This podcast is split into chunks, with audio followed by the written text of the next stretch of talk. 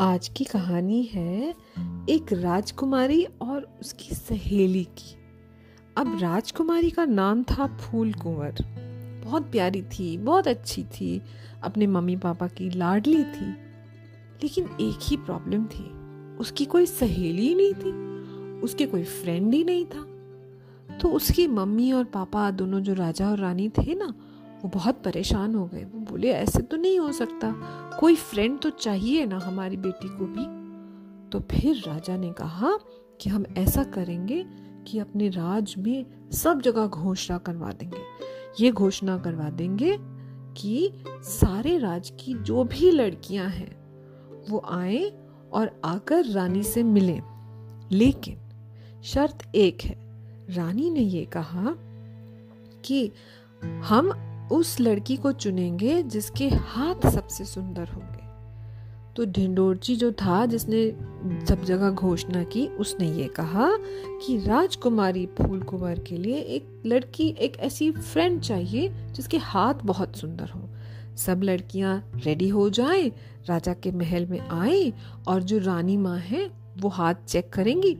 जिसके हाथ उन्हें सबसे सुंदर लगेंगे वो उसको चुन लेंगी। और उसको चमचमाता हुआ, हीरों से जड़ा हुआ मुकुट पहनाया जाएगा।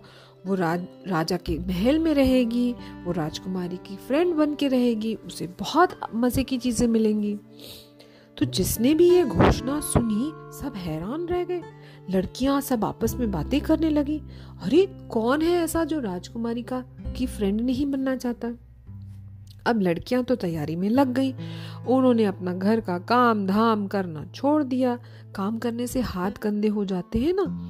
दिन रात हाथों की देखभाल करती, कोई मेहंदी लगाती, कोई उपटन मलती, कोई नेल पॉलिश लगाती। किसी ने अपने हाथ में तेल की मालिश करनी शुरू कर दी, जिससे कि उसके हाथ सुंदर लगे, सॉफ्ट लगे।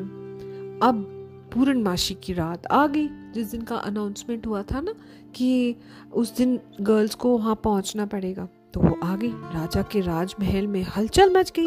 एक बड़ा सा शामियाना लगा हुआ था, एक बड़ा सा टेंट लगा हुआ था और एक और सब राज परिवार के लोग बैठे थे। उसके पास मंत्री बैठे थे और बहुत सारे इम्पोर्टेंट लोग बैठे थे। उनके लिए कुर्सियाँ लगी थी और सामने जो एरिया था, उसमें जो लड़कियाँ आई थी, उनके मम्मी पापा बैठे हुए थे। अब चांदनी रात में लड़कियों के झुंड के झुंड चले आ रहे थे। उन्होंने खूब अपने आप को सजा रखा था।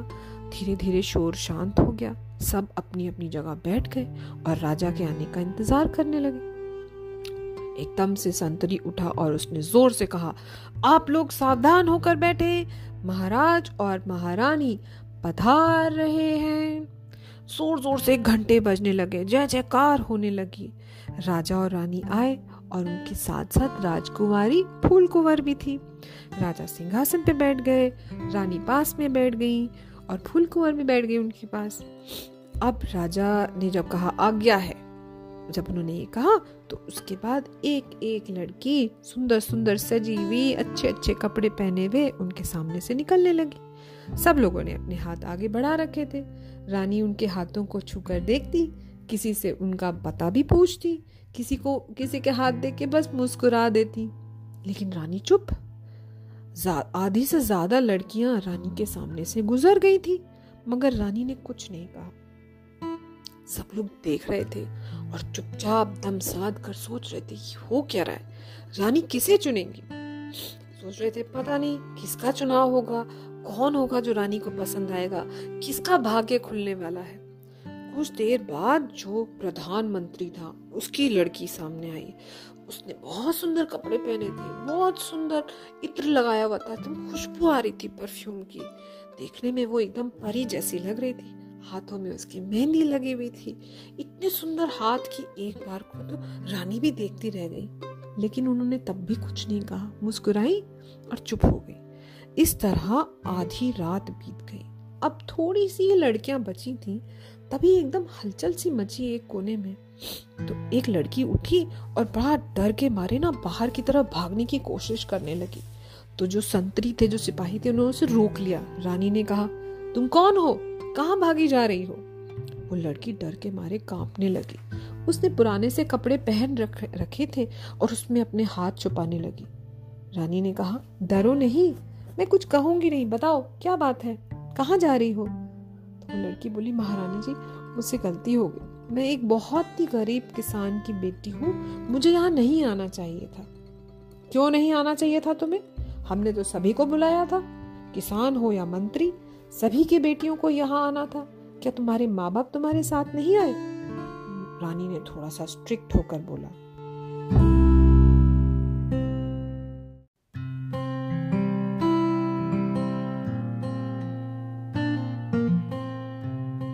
रानी की आवाज़ सुनकर वो लड़की और भी डर गई। बोली, महारानी जी, मेरी माँ तो है नहीं और मेरे पिताजी भी साथ में नहीं आए। राजमहल में आने से उन्हें डर लगता है ना? मैं अपने गाँव के सेठ जी की बेटी के साथ आई हूँ। हाँ तो वो कहाँ है, वो सहेली जो तुम्हारे साथ आई थी? रानी ने पूछा। महारानी जी, वो अपना हाथ दिखाकर चली गई है। उस लड़की ने अपने हाथ अपने पीछे छुपाते हुए कहा, तुम अपने हाथ नहीं दिखाओगी? लाओ, दिखाओ मुझे अपने हाथ। रानी ने कहा, बोली, नहीं नहीं, मुझे जाने दीजिए, मुझे माफ़ कर दीजिए। नहीं, हाथ आगे लाओ। रानी ने उसके हाथ ज़बरदस्ती अपने हाथों में ले लिए। वो लड़की बोली, महारानी जी, आपके हाथ गंदे हो जाएँगे, मेरे हाथ बिल्कुल सुंदर नहीं है। मैं दिन रात इन हाथों से काम करती हूँ, गाय का दूध धोती हूँ, घर की सफ़ाई करती हूँ, रोटियाँ बनाती हूँ। कुट्टी काटते काटते मेरी हथेलियाँ ना हार्ड हो गई है। मैं सब्ज़ी काटती हूँ, गाय के लिए चारा काटती हूँ। मैं राजकुमारी की सहेली बनने के लायक नहीं हूँ, महारानी जी। उसने अपना हाथ से छुड़ाते हुए कहा। तब रानी को उस पर प्यार आ गया। उसने कहा, तुम्हारा नाम क्या है बेटा? वो बोली, मेरा नाम राधा है। वो बहुत बेचारी शर्म आ रही थी, उसको ऐसे झुके जा रही थी शर्म के मारे। रानी ने राधा के हाथों को दबाया और कहा, राधा, तुम्हें पता नहीं है, तुम्हारे हाथ बहुत सुंदर हैं। तुम्हारी सख्त जो हथेलियाँ हैं ना, उसमें क्या छुपा है? एक राज छुपा है। और वो राज क्या है? कि तुम मेहनत करती हो, तुम काम करती हो, तुम दूसरों की मदद करती हो। मुझे अपनी बेटी के लिए ऐसी ही सहेली चाहिए। मैं चाहती हूँ कि मेरी बेटी को ऐसी फ्रेंड मिले, जो उसे काम करना सिखाए, जो उसे खेलना सिखाए, जो उसे दूसरों की मदद करना सिखाए। ऐसे थोड़ी कुछ काम नहीं किया, बैठे हुए किसी के लिए कुछ भी नहीं कर रहे हैं। मुझे ऐसी सहेली नहीं चाहिए अपनी बेटी के लिए। मैं चाहती हूँ तुम मेरी बेटी की सहेली बनो। तुम उसे अच्छी अच्छी बातें सिखाओ। रानी ने राधा के हाथों को ऊपर उठाकर कहा, इस लड़की के हाथ बहुत सुंदर हैं। मुझे यही लड़की पसंद है। रानी की बात पूरे होते ही ज़ोर ज़ोर से ढोल बजने लगे। शहनाइयाँ बजने लगी। रानी ने राधा को एक सुंदर सा हीरो जड़ा मुकुट पहना दिया। राजा को भी इस बात पर बहुत खुशी थी। उसने रानी से कहा, रानी, आपकी चॉइस बिल्कुल परफेक्ट है। दरबार ने तालियों के साथ उस नई सहेली का स्वागत किया। राजकुमारी फूलकुंवर आगे बढ़ी और उसने राधा को अपने गले से लगा लिया। वो बहुत खुश थी। उसे एक नई सहेली मिल गई थी, जो उसकी मम्मी ने उसके लिए चुनी थी। और उसके बाद राधा राजकुमारी के साथ महल में रहने लगी। तो हमने क्या सीखा इस कहानी से? ये मुझे बच्चे बताएँगे या मैं बताऊँ? एक काम करते हैं। पहले हम वेट करते हैं। हम देखते हैं कि जो बच्चे ये कहानी सुन रहे हैं, उन्होंने इसे क्या सीखा? और वो मुझे बताएँगे, उसके बाद हमारी कहानी होगी खत्म और पैसा होगा हजम।